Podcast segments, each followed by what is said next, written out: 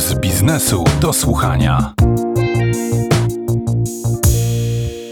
Dzień dobry, nazywam się Marcel Zatoński, a to jest Puls Biznesu do słuchania. Zacznę dziś od zwierzenia się Państwu z czegoś. Otóż w pracy dziennikarza trudno nie stać się cynikiem. Widzimy na co dzień biznesową i medialną kuchnię, więc wiemy, jak robi się kiełbasę, a to może odebrać apetyt. Dlatego trudno nam uwierzyć w szczerość i czystość intencji firm, których przedstawiciele opowiadają, jacy to są ideowi i jak walczą o lepszy świat, o równouprawnienie i uczciwe wynagradzanie w pracy, o czystość planety, czy o los społeczności, na które oddziałują realizowane przez wielkie koncerny inwestycje.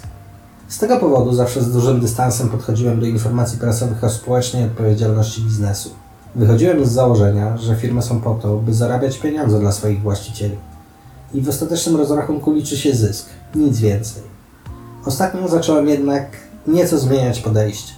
Na własne oczy obserwuję bowiem, jak kolejne firmy zaczynają podchodzić bardzo poważnie do zagadnień ESG, czyli do tego, jaki jest ich wpływ na środowisko i społeczeństwo oraz jak wygląda ich kultura organizacyjna. Oczywiście wiem, że nie robią tego dlatego, że są takie święte. Faktem jest jednak, że wykazywanie się realnymi osiągnięciami w tym zakresie staje się opłacalne.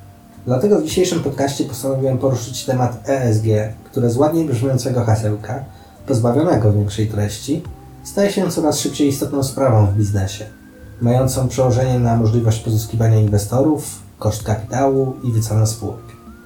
Dzisiejszy podcast jest o tym, co konkretnie kryje się za hasłem ESG, jaki wpływ czynniki środowiskowe i społeczne mają na prowadzenie biznesu, jak zmienia się patrzenie na spółki przez inwestorów i wreszcie o tym, jak polskie firmy przystosowują się do nowej rzeczywistości, w której troska o otoczenie staje się powoli wymogiem. Nawet cynicy muszą to przyznać.